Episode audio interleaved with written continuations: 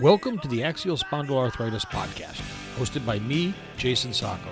I'm a longtime spondy looking to bring the community closer to give the community a voice.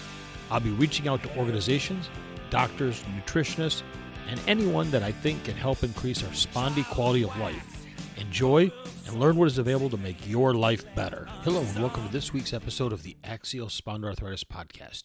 Can you believe this is the 163rd episode that I've released? It just absolutely is incredible that each week all of you fantastic listeners join me as we discuss some topic related to axial spondyloarthritis. If this is your first episode, welcome. When I started this show, I really wasn't sure that I would get through three, four, five episodes because I didn't know anybody would listen. And here we are several years later, 163 episodes, and it just it never ceases to amaze me the download numbers that I see come in from all you wonderful listeners. Today we're going to look at how do you get a diagnosis for axial spondyloarthritis? Well, you know, there's a lot of different pieces that encompass a diagnosis. It's not just a simple thing. Here's a test. Oh, here's what you have. Here's some medication. Good luck. I found this article in myspondylitisteams.com website. I thought it really covered a lot of what we all were looking at and trying to get the diagnosis for axial spondyloarthritis. And again, I'm going to say the reason you want to use the term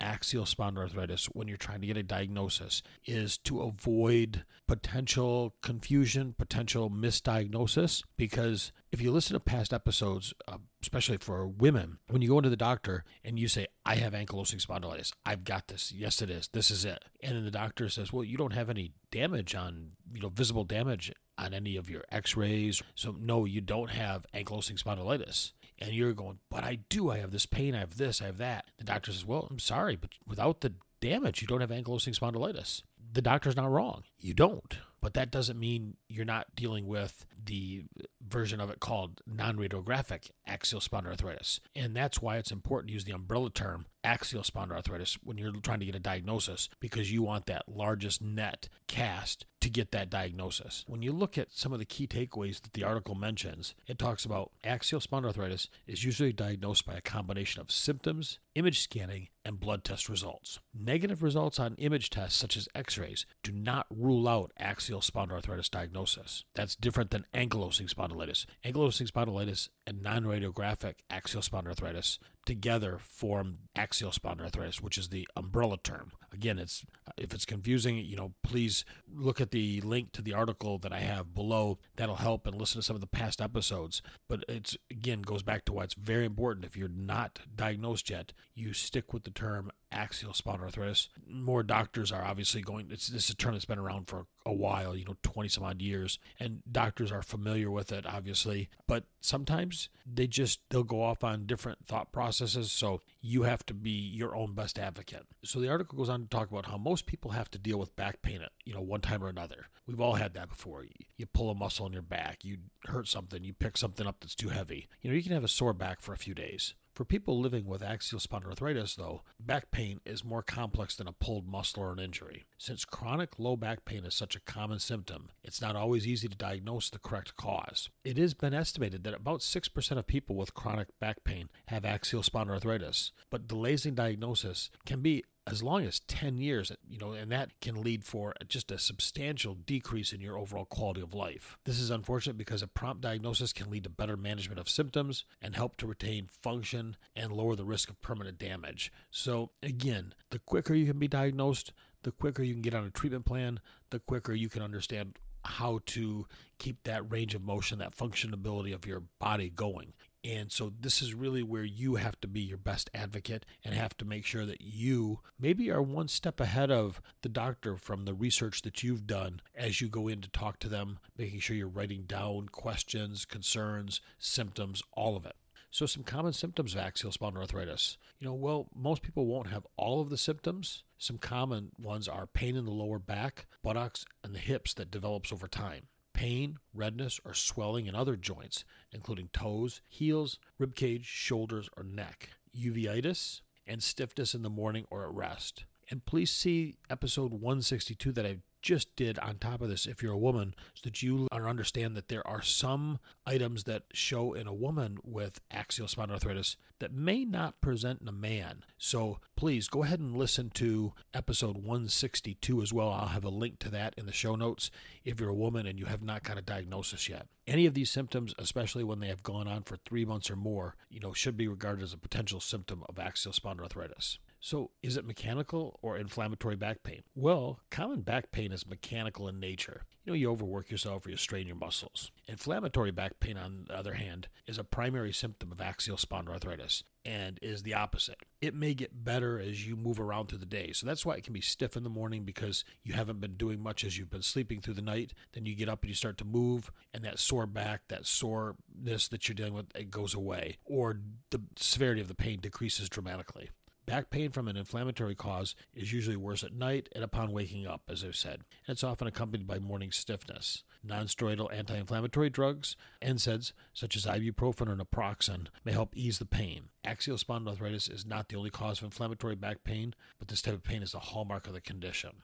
Is there a test for axial spondyloarthritis? Well, no. There's not just, like I mentioned, one test that the doctor can give you. You can take it, and here's what you got. Anyone who has had back pain for more than three months, no clear cause, you know, you should see a rheumatologist, which is a doctor that specializes in inflammation of the bones, joints, and muscles. The back pain may be the result of inflammation and not a mechanical injury. And, you know, this is just one of the keys that they look at for an axial spondyloarthritis diagnosis. Your first steps in determining whether someone has AS are a medical history and a physical examination. You know, the doctor's going to ask you to bend your joints in different directions to see what kind of range of motion you have. They'll also move move your legs in different directions and press on areas of your pelvis to see if the pain results. They're looking to see if maybe there's any type of excess inflammation in the SI joints or already decreased mobility in the SI joints. Then your doctor is going to ask you about uh, how often you experience these symptoms. Is there any family history that there may be needing to be aware of? Uh, if any family members have AS or any other autoimmune condition like psoriasis or you know IBD, inflammatory bowel disease, these are all considered risk factors.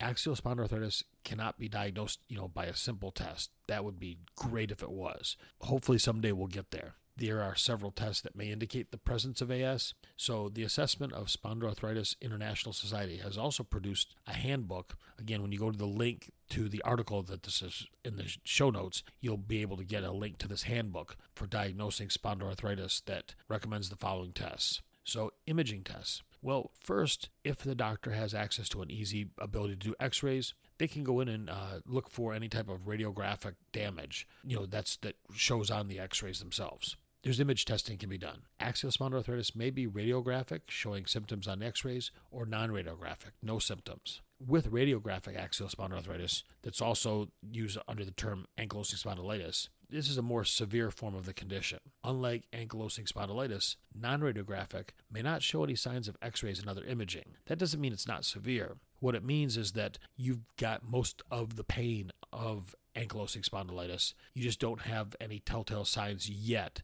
of fusing. Doesn't mean it won't come and you won't progress from non radiographic to ankylosing spondylitis, but at the moment, you're just not showing any type of radiographic imaging. So, again, imaging scans that show inflammation can help confirm a diagnosis, but negative imaging scans do not rule out a diagnosis of non radiographic axial spondyloarthritis. Also, when you look at the different types of items that they can use for looking internally on you, there's the x rays, there's the magnetic resonance imaging or MRIs. These are a better tool that can be used. Of course, it's not going to be, uh, many doctors will have x rays right in their office that they can do quickly, where the MRIs, you're, you're not going to get them as quick. They're more expensive. If you're dealing with insurance, they may not want to cover the cost of it. So there's just different things that you need to be aware of as you try to get this diagnosis and what you get the doctor to work with you and the insurance to work with you and the doctor. And it's just a number of different uh, ways to juggle everything. There are also some things called computed tomography, positron emission tomography. Those are also ways that you know PET scans and CT scans basically that are, can also be used for helping to aid in the diagnosis of AS. With blood tests, you know, on the other hand, really what they're looking for is the gene, the HLA-B27. Having this doesn't mean that you have AS and it doesn't mean that you don't have AS you know, if you have the HLA B27 protein found in white blood cells, about 90% of the people who have AS have this gene. But again, having that gene doesn't mean that you have AS. It just means that there's a likelihood that it's another one of those pieces coming into play that the doctor is going to be looking at for putting a diagnosis together. Another thing they're going to look at is the C reactive protein levels. These are the measure the amount of inflammation in the body. And taken by themselves, it's not a single thing that diagnoses you as having it or not having it. It's just, again, another piece of the puzzle as they start to put everything together. Also, there's the ESRs.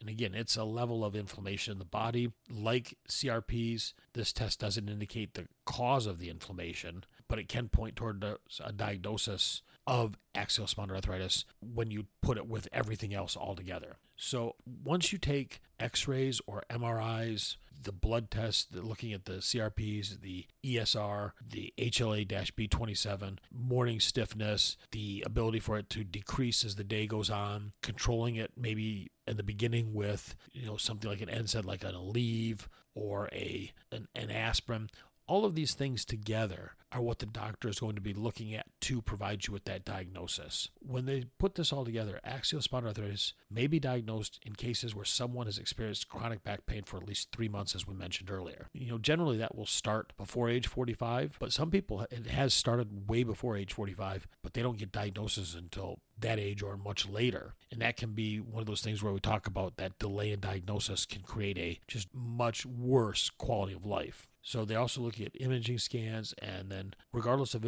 imaging results, if HLA-B27 is present, there are at least two clinical features that you would then be looking at for axial spondyloarthritis. Other clinical features include inflammatory back pain, pain in other joints, enthesitis, dactylitis, uveitis, psoriasis or psoriatic arthritis, Crohn's disease or the UC, a family history of spondylitis. NSAIDs, as I mentioned earlier, are effective at uh, managing the symptoms if you're positive for HLA B27 and if you have elevated CRP levels. All of those separate might not mean anything, but if you put them all together or several of them together, then that allows the doctor to better start to look at AS as a possible condition that you're dealing with. Some rheumatologists have concerns about the current diagnostic criteria for axial spondyloarthritis. And then, as mentioned in episode 162, for instance, some criteria tend to differ between men and women. That's where I want you to listen. If you're a woman that's trying to get a diagnosis, listen to episode 162. Women are less likely to show axial spondyloarthritis damage on x rays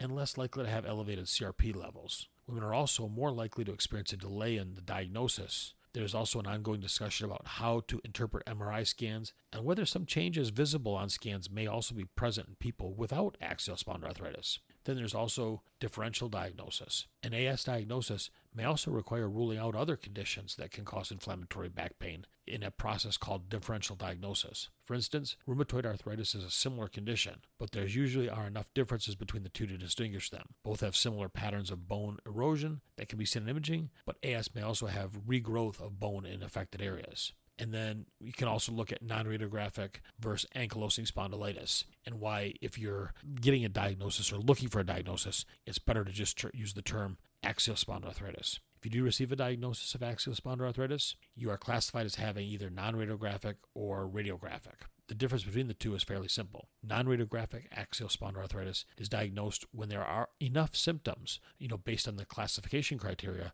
but there are no changes visible on imaging scans whereas radiographic axial spondyloarthritis is diagnosed when the criteria for axial spondyloarthritis are present along with damage that is visible on the scans. So again, that's the main thing is if there's damage visible, then you're going to be looking at the more progressed radiographic axial spondyloarthritis. If there's no damage, you're probably at non-radiographic. So go ahead. I want you to check out the article in the show notes below. And I, I, can't thank you enough again for listening. If you're trying to get a diagnosis with this, please make sure you're tracking your condition on a daily basis. Not that the doctor needs to know day by day what's going on, but that way, as you're tracking it, you can simply say, you know, I'm feeling this every morning when I get up, or I'm feeling this most days when I get up. I'm feeling this most days before I go to bed. And it just starts to put the pieces together so that you can give a broad picture and say, hey, doc, 50, 60% of the time, I'm feeling this way when I wake up in the morning. 60, 70% of the time, I'm feeling this way at night before I go to bed. And it, again, it lets the doctor start to put the picture together of what you're dealing with. So thank you again for listening. I really appreciate it and have a wonderful week. And I look forward to speaking to you next time.